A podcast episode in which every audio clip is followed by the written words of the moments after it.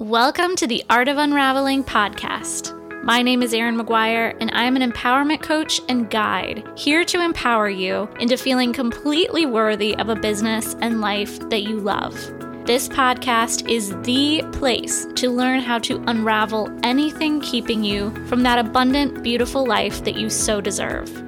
Nothing is off limits here as we navigate life through psychology, science, and spirit. Let's get into today's episode. Welcome to the Art of Unraveling. Today's podcast is, as a lot of them are, based on things going on in my life. And I wanted to share that what I think is one of the number one ways to create change in your life. We all want more for ourselves in some area of life, maybe in multiple areas of life. There isn't anybody, I would say, that doesn't have a desire for more in some way. You might want to be healthier. You might want to lose some weight. You might want to exercise more, meditate more, make more money. I mean, there's just, there's always something, and there's nothing wrong with that. Like, it's human nature to desire. And I just want to make clear too that if you're desiring more, a lot of times people will vacillate between I want more, but I should be content with what I have. Like I have a lot compared to other people. And that's a really nice thought. And it's partly true. We do want to be content with what we have because if you want to bring in more, you can't bring in more from a place of lack. So if you're like, I want XYZ, even from a place of wanting, there is lack, right? So it's kind of like a, sneaky little subtle thing. However, at the same time, if you deny yourself of desires that you have, if you tell yourself you have a lot, you should be grateful, you're number one, shooting on yourself, which we know if you've listened to this podcast at all, uh, we don't should on ourselves because that's just wrong. it's uh, shooting on yourself is it's a very low vibe thing to do. You know, we just we try to eliminate the word should from our vocabulary around here because it's it's just not a useful thing to do. It brings your whole vibration down. It puts a lot of pressure on yourself like, well, I should XYZ. I mean, anything that follows that is you putting pressure on yourself. So you should be grateful is you're denying your heart and your soul of that expansion for more. When we decide that we want more, we have to make certain changes in our life because what got us to where we are is no longer working because there's a desire for more. And where you're at right now is comfortable in that particular area, or not comfortable, but it's what you know. And so when you desire more, then things have to shift. You meet what I call your edge, right? So the edge is, we talk about this in a yoga class. I'm also a yoga teacher, if you guys did not know that, and started teaching yoga back in 2009. And in yoga, we we talk about meeting your edge in a certain pose. And that's where we go to the place where we're not feeling pain, but where we're feeling discomfort. And then we sit in that place for a little bit. So, actually, when you do that, when you sit in discomfort for a moment, you teach your nervous system that you can feel uncomfortable and still be okay.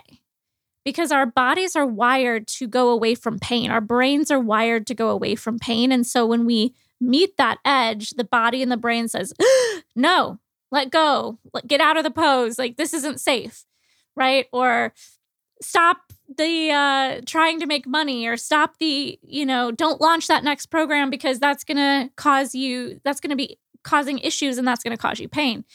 Don't go work out because that's going to hurt your body and you might hurt yourself and cause pain, right? So the brain sends off all these alarm signals to the nervous system when we find those edges. That's why most people don't follow through on their dream life because it's so fucking uncomfortable to meet those edges and stay there, stay in the discomfort, right? So if we if we don't do that though, then again, we're just going back into our comfort zone and we're not growing and we're not shifting. And then life's kind of staying the same. And then we're getting upset because why do I feel so stuck? And this happens in so many areas, in all areas of life at different times to each person. And so, if you have that desire, you don't want to shoot on yourself and say, Well, I should be grateful for what I have. I shouldn't want more because the desire is of the soul, it's of the highest realms for you to expand because that's all your soul wants. Your soul, your spirit just wants to expand and grow. And we expand and grow when we meet those edges. Now that doesn't mean that we have to get uncomfortable all the time, right? We we meet our edges, we get really uncomfortable, we come back a little bit, we meet our edges again, we get a little uncomfortable, we come back again just like you would in a yoga class, working on building flexibility in a pose. You meet your edge, you come out of it, you release, you let go. The next time you come to yoga, you meet that edge again, et cetera, et cetera, right? So you you don't stay there, you come out. But the next time you go back in, maybe you get to go in just a, a hair deeper. And then you come out of that. And then the next time you go in, maybe the nervous system is like, okay, now we can go in just a little bit more. And so each time you're building upon the time before. And that's how we gradually expand into those desires, into that bigger life for ourselves. It's by showing your nervous system that it's safe to do so. And it's kind of a grueling process, but it doesn't have to be hard. It doesn't have to be terrible. It's just about you deciding that more is okay. Like it's okay to want, it's okay to desire, it's okay to desire more and let yourself do that. So, that was a bit of a riff I wasn't planning on talking about, but that is equally as important to what I'm about to talk about. So, we need to meet our edges. We need to allow ourselves to have more. And then the third thing that's really important when we're wanting to make a change is to make small promises to yourself. This is really important for your nervous system uh, as well, because a lot of times what we do as humans that are wanting to grow and change is we go, okay, I'm going to do an hour long yoga class every day. And I'm going to meditate for 30 minutes. I'm going to get up an extra hour and a half. And we like make these extravagant goals for ourselves that are unrealistic if we've not been doing anywhere near that previously. Right. So, this is why I tell all of my yoga teacher trainers when we do yoga teacher trainings just do like 15 minutes a day, 10 minutes a day of yoga, if that's the goal, for instance. But when I talk about small promises, what this does is it teaches you that you can start to trust yourself again. Because a lot of times, most of us, probably all of us to some degree or another, we say we're going to do certain things and then we don't do we might do them for a couple days, 3 days, a week, and then we stop. And what that does is that starts to build distrust in yourself. It and it also puts you out of integrity with yourself because it's like you wouldn't do that to your I know most of you would not do that to your best friend, to your child, whatever. You tell them you're going to do something, you freaking do it for other people. But when it comes to yourself, you say these different things you're going to do and then you fall off the wagon or you don't even start because whatever for whatever reason. And again, every time you do this, you're building distrust with yourself, you're out of integrity with yourself. And over time, this action or lack of action depletes the, your confidence in yourself. So we start to lose that confidence over time. And then this is how years later we're like, how did I get here? How did I become this person? And it, it's a slow day by day thing. That's why the actions we take every day are so freaking important. So, small promises that you keep to yourself. Now, this might be something literally as simple as I'm going to drink one extra glass of water per day. It might be I'm going to switch out, you know, the fast food at lunch for a salad two days a week. It might be I'm going to sit for three minutes when I get up in the morning and say some things I'm gra- grateful for and say a little mantra to make my day, set my day off right. Little things. It's not, I'm going to meditate every day for 30 minutes if you've not been meditating at all. It's not, I'm going to go work out every day for an hour if you haven't been working out or only have been once a week. You have to be realistic with yourself because when it's a small promise and you achieve it and you follow through on it, then it's a win. Then you're like, oh my God, I did that. That's amazing.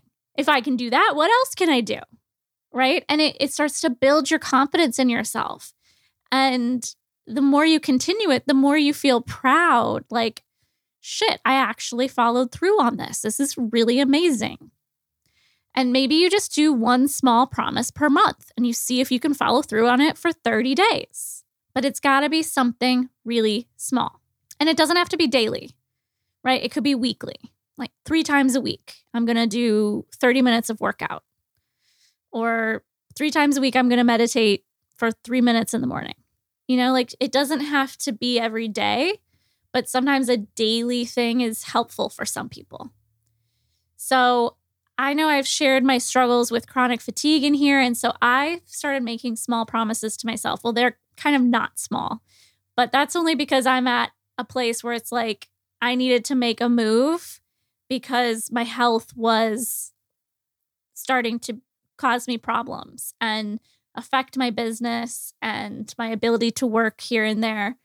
And so it was just time. It was time for me to like dive all the way in and so I've made some bigger promises to myself that look like small things throughout the day that I'm doing to really help shift things in my life.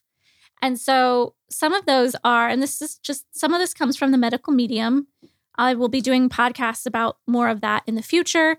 Uh, you can also go to my YouTube channel where I share my journey with chronic fatigue. It's like a 40 minute video. So if you want to check that out, you can go over there. Uh, and I share more of like the details. But I started with this morning routine, which you get up in the morning. The first thing you do is you drink 16 ounces of lemon water, half of a lemon squeezed into a 16 ounce glass of water. Then you wait 15 to 30 minutes and you drink a 16 ounce glass of celery juice that you juice yourself. You don't put anything else in it. It's not the tastiest thing, especially if you're like me and you don't like celery but that's supposed to help break up some of the the viral things that could be going on if you have autoimmune stuff, the heavy metals, Epstein Barr virus, and those types of things. And then you wait 15 to 30 minutes, and I I'm do- choosing to do a heavy metal detox. It's his recipe.